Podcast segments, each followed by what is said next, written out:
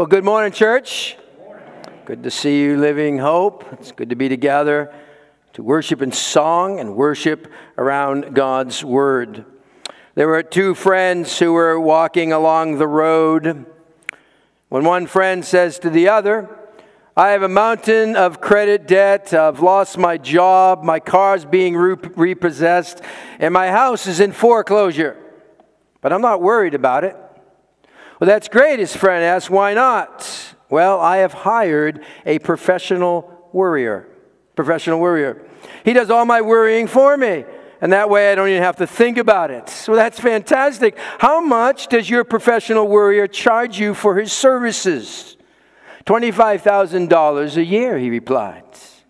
$25,000 a year, where are you going to get that kind of money? I don't know, he said. That's his worry. right? You saw that coming, right? You know, we may smile at that story, but worry is serious business. Might you be considered a professional worrier? Professional worrier? It's been said that worry is a thin stream of fear that trickles through the mind, which, if encouraged, will cut a channel so wide that all of the thoughts will be drained out. Someone else so aptly put it today is the tomorrow we worried about yesterday. A Swedish proverb says, Worry often gives a small thing a big shadow. Professional explorer and adventurer Mike Horn put it this way He says, If you worry, you'll die. And if you don't worry, you'll die. So why worry? But we worry. Oh, you, you might be worrying right now. Worry is, it seems to be something we kind of default to. We're in the rocking chair of worry in which it gives us something to do but doesn't get us anywhere. My main thought today is, is this it's kind of given away by the title Worry is not worth the trouble. Worry is not worth the trouble. Now, last week, as we looked at Isaiah chapter 14, our subject matter was pride. And most, if not all of us, uh, recognize pride as sin. I mean, we may not always see it in ourselves, or uh, we may not be self aware of the form that pride's taking in our lives, but likely I didn't have to convince you that pride is sin. Now, worry may take a little more convincing. It's one of the more acceptable sins. We may even give it a nicer name and call our worry a concern. I'm just concerned. Now, there's a difference between being concerned and being worried. And I'm not really interested in parsing out that difference today. I, uh, you can work out for yourself where that line gets crossed for you. My focus this morning is on worry and anxiety's opposite peace. Peace cannot coexist with anxiety. And as we continue in our sermon series in the book of Isaiah on the theme of why are we here, we come to chapter 26 this morning in Isaiah. And I, I invite you, if you're not there, turn with me to uh, the book of Isaiah. It's an Old Testament book, to Isaiah chapter 26. Isaiah chapter 26. Now, as I said at the outset of this sermon series, I wouldn't touch on every chapter and every verse. But I was going to approach this study by drawing out passages that give us kind of a flavor of the entire book. My hope is, has really been to bring out concepts that can be mined in this very rich book of the Old Testament. Now, I'm going to approach Isaiah 26 in, in very unusual fashion for me. And if you're here for the first time, uh, this is not usually how I approach uh, scripture and, and, sermons. But I, uh, today, unusual fashion for me, I am going to focus primarily on one verse. Yes, one verse. Yes, it is possible. And this one verse does capture the essence of the chapter, and we'll, we'll speak of it, of course, in its context. You go, okay, great, one verse, we'll be out of here in no time. Yeah, dream on. Now, this verse that we're going to look at is one that you've likely memorized. Um, certainly, you're familiar with it.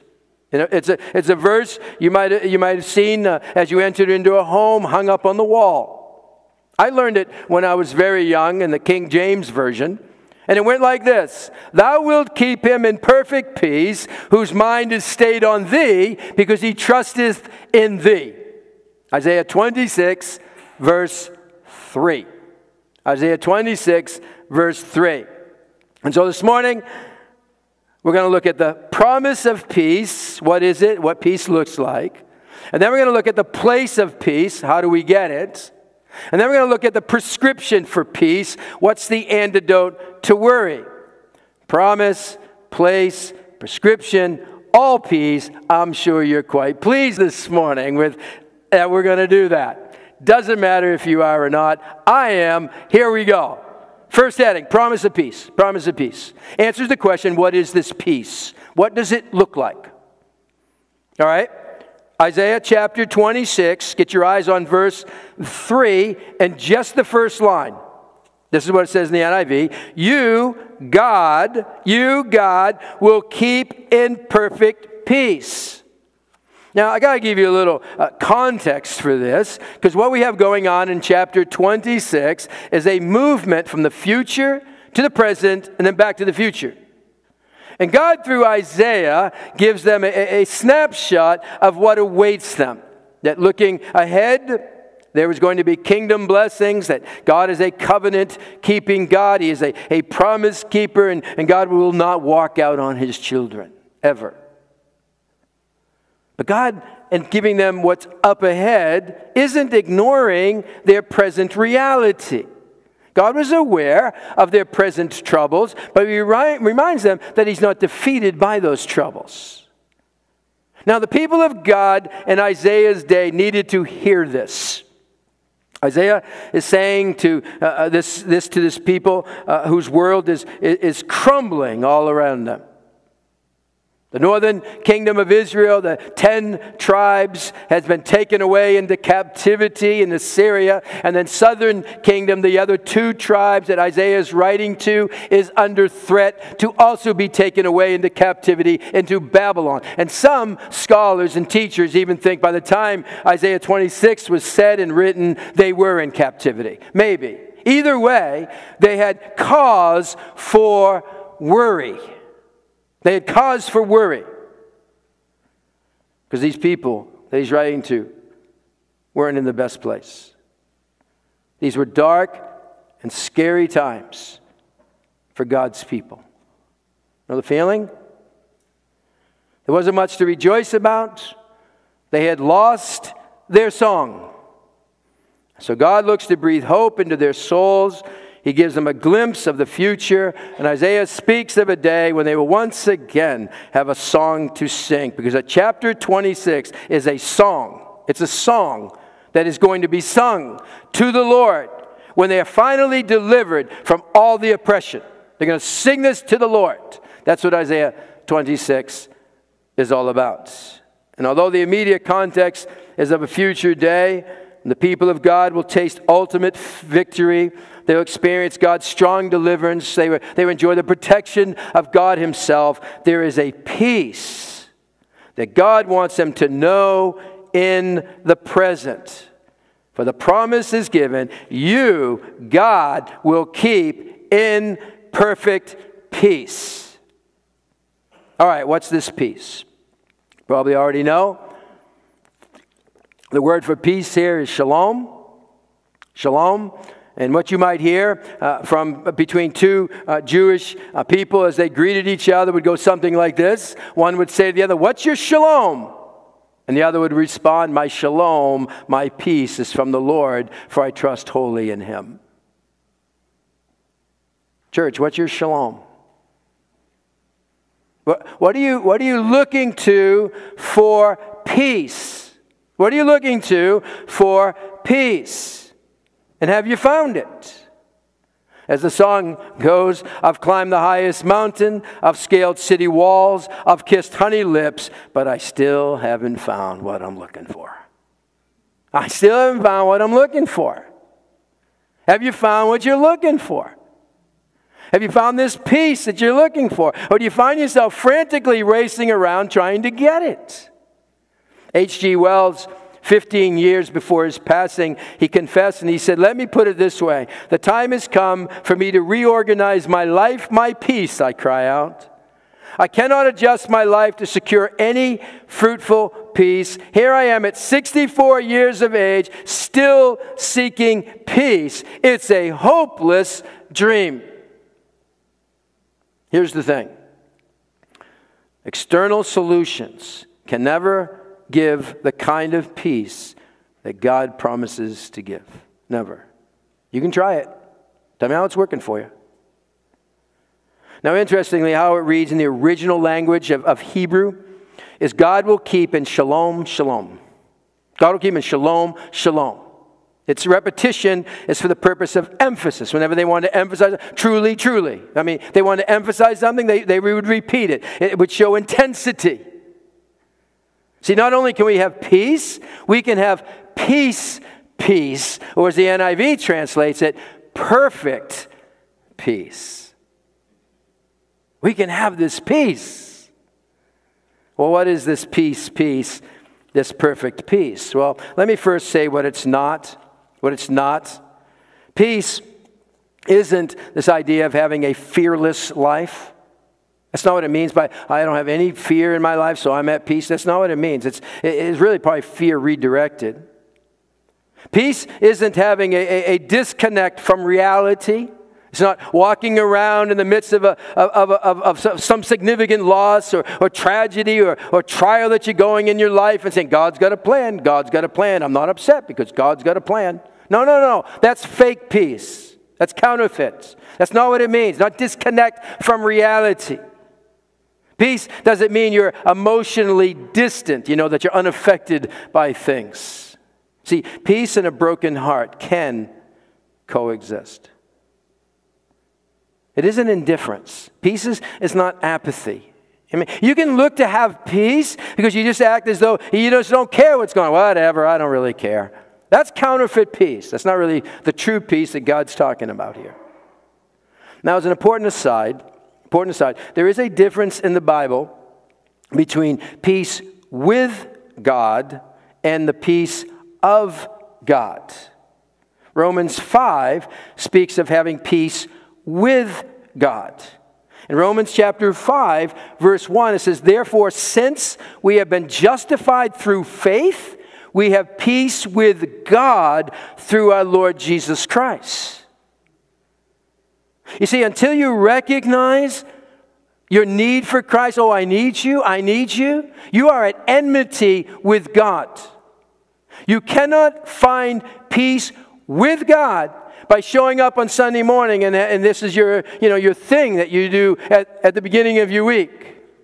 It isn't, it isn't, you know, you don't find this, this um, peace with God by just going, doing religious things or, or good things or, or by trying to be the best person you can be. That's not going to give you peace with God.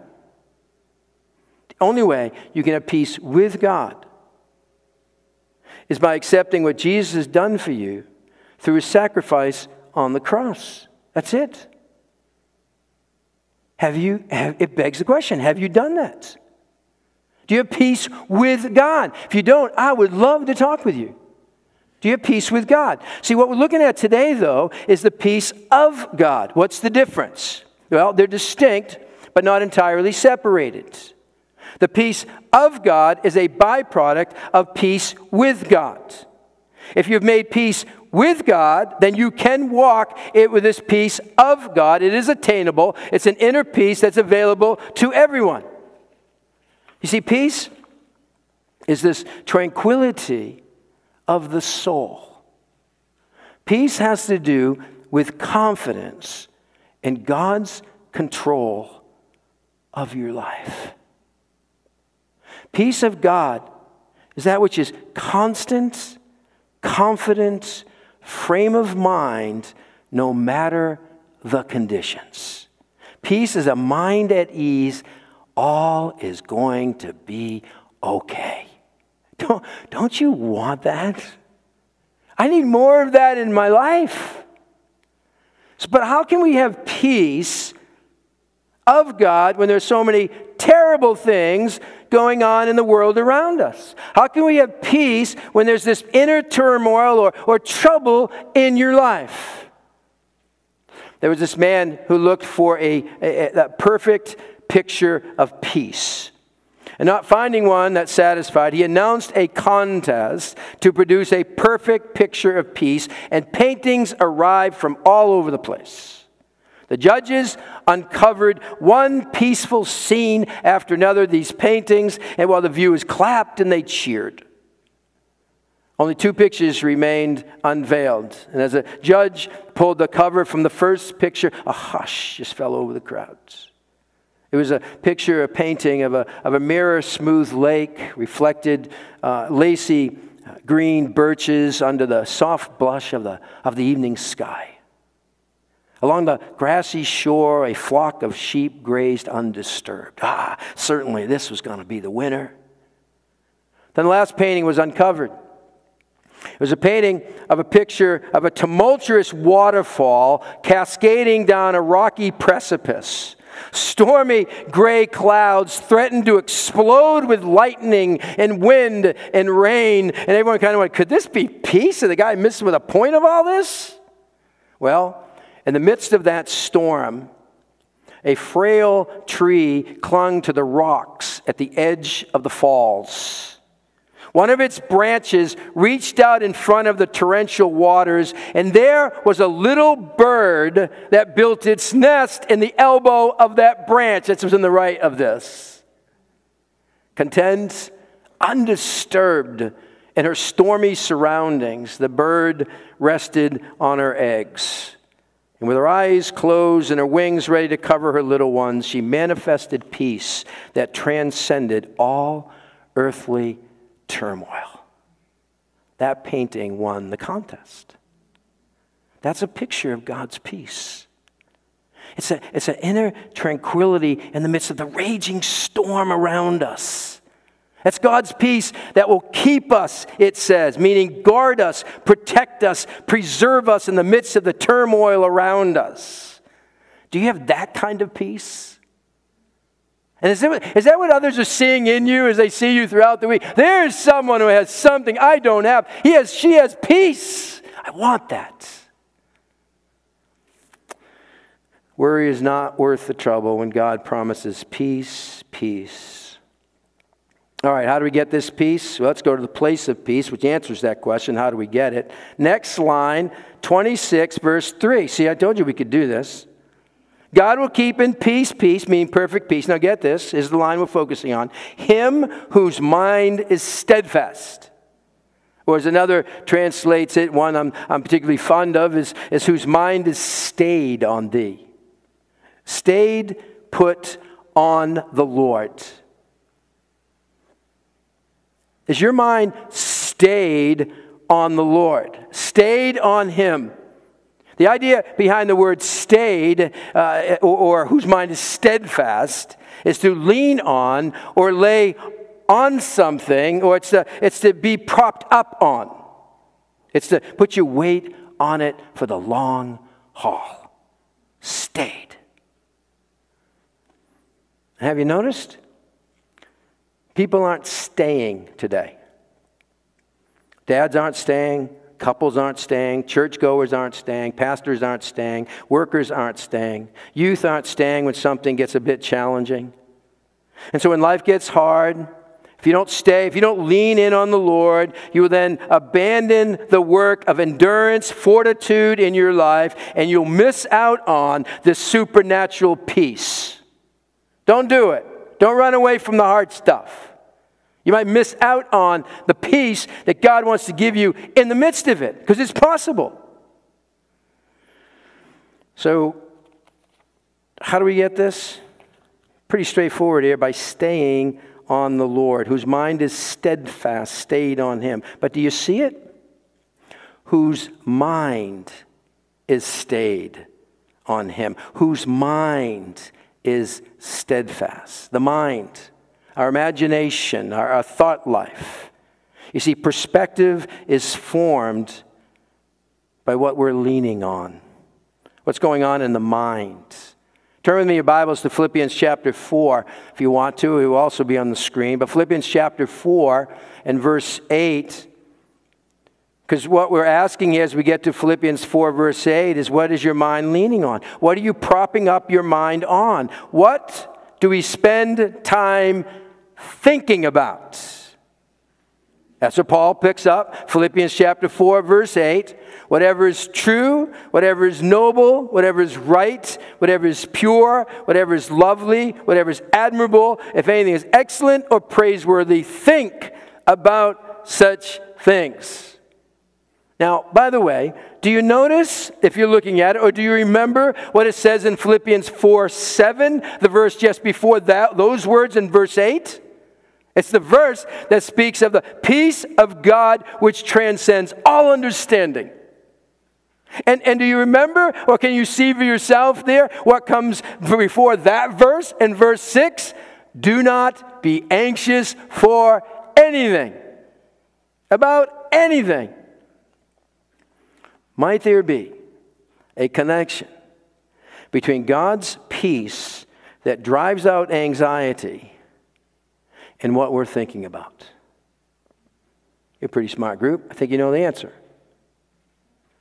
What are we chewing on in our minds? What sustains my mind? I mean, don't you wish at times you could erase all that worries you? Gone. Well, there was a man who went to see a psychiatrist because he was obsessed with worry. The psychiatrist used hypnosis therapy to clear out the memory of what was worrying the man, to get rid of all those worries. And they were all gone after he did this, this therapy. And the man left the office to return only a few days later. And he goes to the doctor and he says, It's worse than ever. Well, what's the problem now? The psychiatrist asked him. And the man replied, I have forgotten what I'm supposed to be worrying about. Isn't that what happens? We've forgotten what it is we're supposed to be worrying about. I mean, if, if, if, worrying is so integrated in our lives, then when it's absent, we start to worry. That's how bad it gets. Well, if you run out of things to worry about, just turn on the news. What's the saying in the news? If it bleeds, it leads. A survey a few years ago found that more than half of Americans say the news causes them stress, and many report feeling anxiety, fatigue, or sleep loss as a result. Yet, one in 10 adults checks the news every hour. And fully 20% of, 20% of Americans report constantly monitoring their social media feeds, which often exposes them to the latest news headlines, whether they like it or not. Church, this is certifiably insane. We are literally, I say we, we are literally making ourselves anxious by welcoming all of that noise into our lives. I mean, don't you wish you had a way to kind of block out all that noise? Well, Apple's uh, Earbud Pros are called noise canceling earbuds, noise canceling headphones. And the science behind them, as far as I understand, is that microphones sample the noise outside and then create noise, anti noise in your ears so you cannot hear those other things. It doesn't filter out everything, but filters out most of the junk noise because there's an opposite signal being produced in your ear.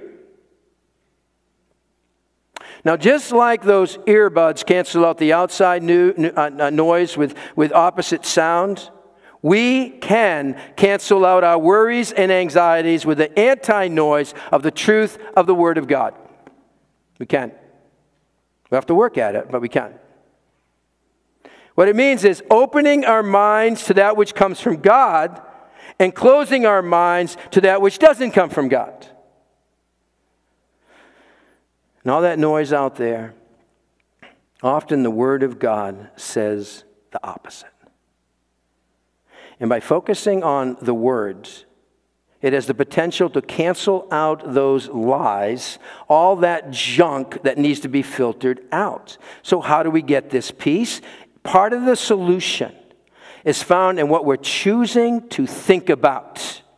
The noise and information we are inviting into our minds. Because I think we could all agree most news is not true, noble, right, pure, lovely, or admirable.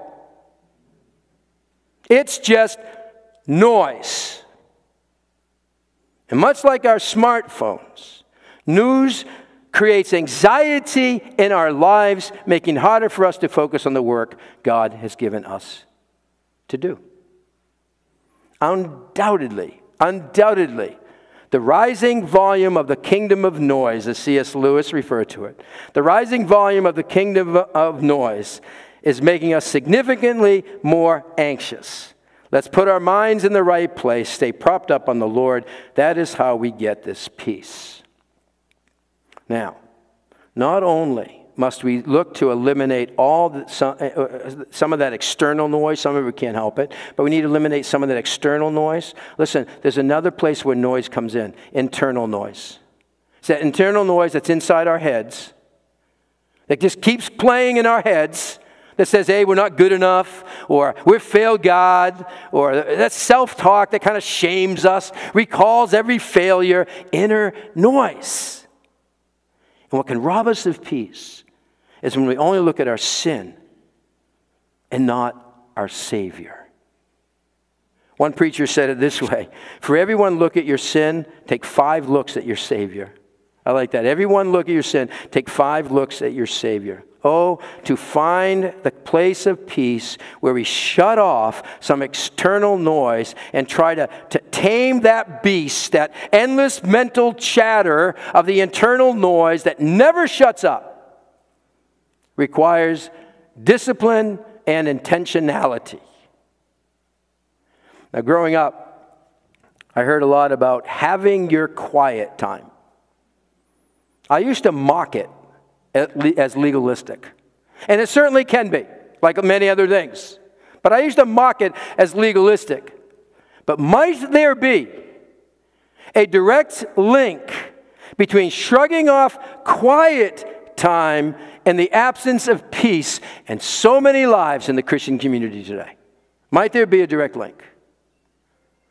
So I ask you, how is your alone time in the quiet with just you and God been, doing, been going lately? How's it been going? All right, the promise of peace, the place of peace, and lastly, the prescription for peace, which answers the question what is the antidote to worry? Let's look at the last part now of verse 3. It says, because he trusts in you. To the degree our trust is in the Lord, is the degree we experience his peace. Try that out. See if it sticks. You see, to partly trust in God and partly trust in something else, I would say that is the prescription for insecurity and worry. Worry is really about being divided. You might recall the time uh, when Jesus visited Martha and Mary in their home. You'll find it in Luke chapter 10. I think it's 38 through 42, somewhere around there. Luke chapter 10. And you might recall the, the situation that, that Martha was running frantically all around because she was anxious. She was divided among many things. I mean, Jesus was one of the things. I mean, he was important to her, but she was distracted by many things. It was Andrew Sullivan who said churches need to understand that the greatest threat to faith today is not hedonism, but distraction.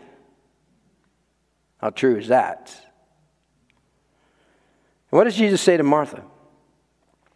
Martha, Martha, you are anxious and troubled about many things. Mary has found the one thing needful. In other words, Mary is single minded. Martha, you're divided. And double mindedness cannot coexist with peace. Are you anxious? Is worry kind of strangling the, the, the life out of you? In the first place, you might want to look is how divided you are in your trust. Because double mindedness is the surest prescription for anxiety and insecurity. It's where fear is going to show up when we're kind of trusting here, trusting the little God, little of me, little of others. Here we go. That's fear. You know fear right now? I mean, it's, it's hard. You're trying to focus on the Lord, and this fear kind of tries to sneak in and take that focus away, right? It, it, fear messes with your single minded trust in Him, does it not? A common problem on the, on the basketball court of high schoolers, experienced or inexperienced, is the missed layup in the open court because the player heard footsteps of the opponent. Right? And what should have been an easy two points on the easiest shot in basketball, right there, put it in. It's missed. Or the ball is fumbled out of bounds because they heard footsteps. Footsteps of the opponents. That is what replaces peace with anxiety. That fear, we hear it coming and it messes with us. What footsteps of fear are you, are you hearing? God will keep him in peace, peace, perfect peace, him whose mind is stayed on him. Why? Because he trusts in you. It's a single minded devotion to God, it's to have a fixed disposition of trust in the Lord. What are you worrying about? I know it's real. I get it. But will you run to the Lord with that worry? Is He your hiding place? Look at me the very next verse. I'm going to get a second verse in here now. 26, verse 4. Notice what it says. Carries on, expands on what we just read. Trust in the Lord forever, for the Lord, the Lord is the rock eternal. Now, to speak of the rock here is of a, a, a rocky peak upon which a harassed person could climb, sheltering himself in one of its crevices so he can be protected uh, from his attackers. That's where they're going to hide in that rock. And so, when troubles hit, when trials seem to pile up against us, our immediate need is to get out of the storm and find a hiding place, right? Where is that for you? I mean, when life gets tough, what do you tend to turn to? Google? Your phone? Or do you tend to kind of turn on that internal chatter of worry that chips away at your peace because you think about all the what if scenarios? Yep, I do that. What if? And what if? What if? Yeah, that's worth the trouble. But what if our go to was God more consistently? Might we find Him to be that hiding place where we can discover peace so we can regroup and continue on in our journey? Worry really isn't worth the trouble.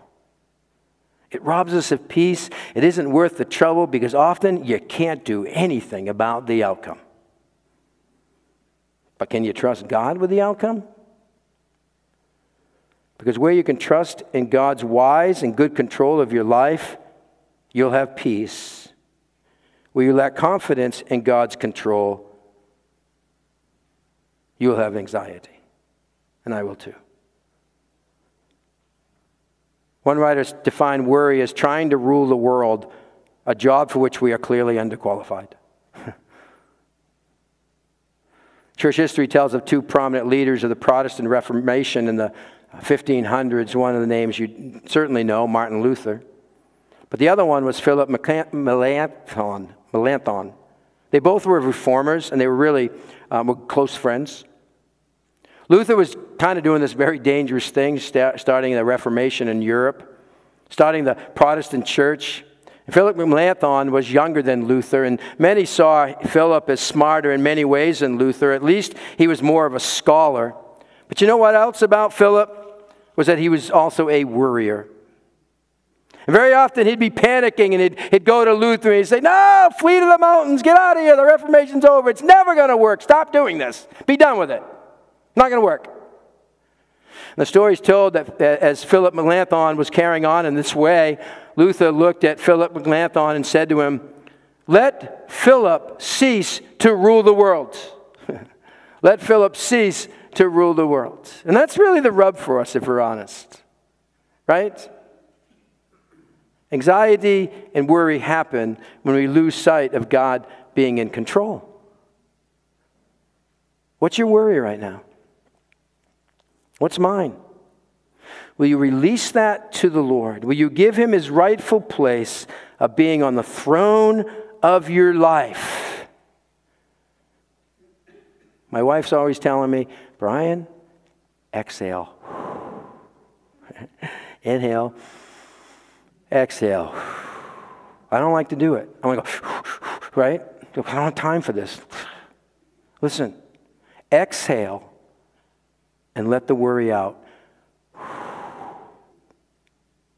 Inhale and let the peace in. God's peace. God's perfect peace. Let's pray. God, thank you for your word. Thank you for showing us, right in this one verse, the importance of peace in our lives. And God, I just pray that we can work that out. Because there's, there's, there's plenty of worry in this room. Someone right here standing behind this pulpit. I just pray we can release that to you and give it to you because what you call us to do is be single minded on you, to have our devotion on you. God, help us with that as we just kind of go sideways sometimes on that. To be single minded, not double minded. I pray in Jesus' name.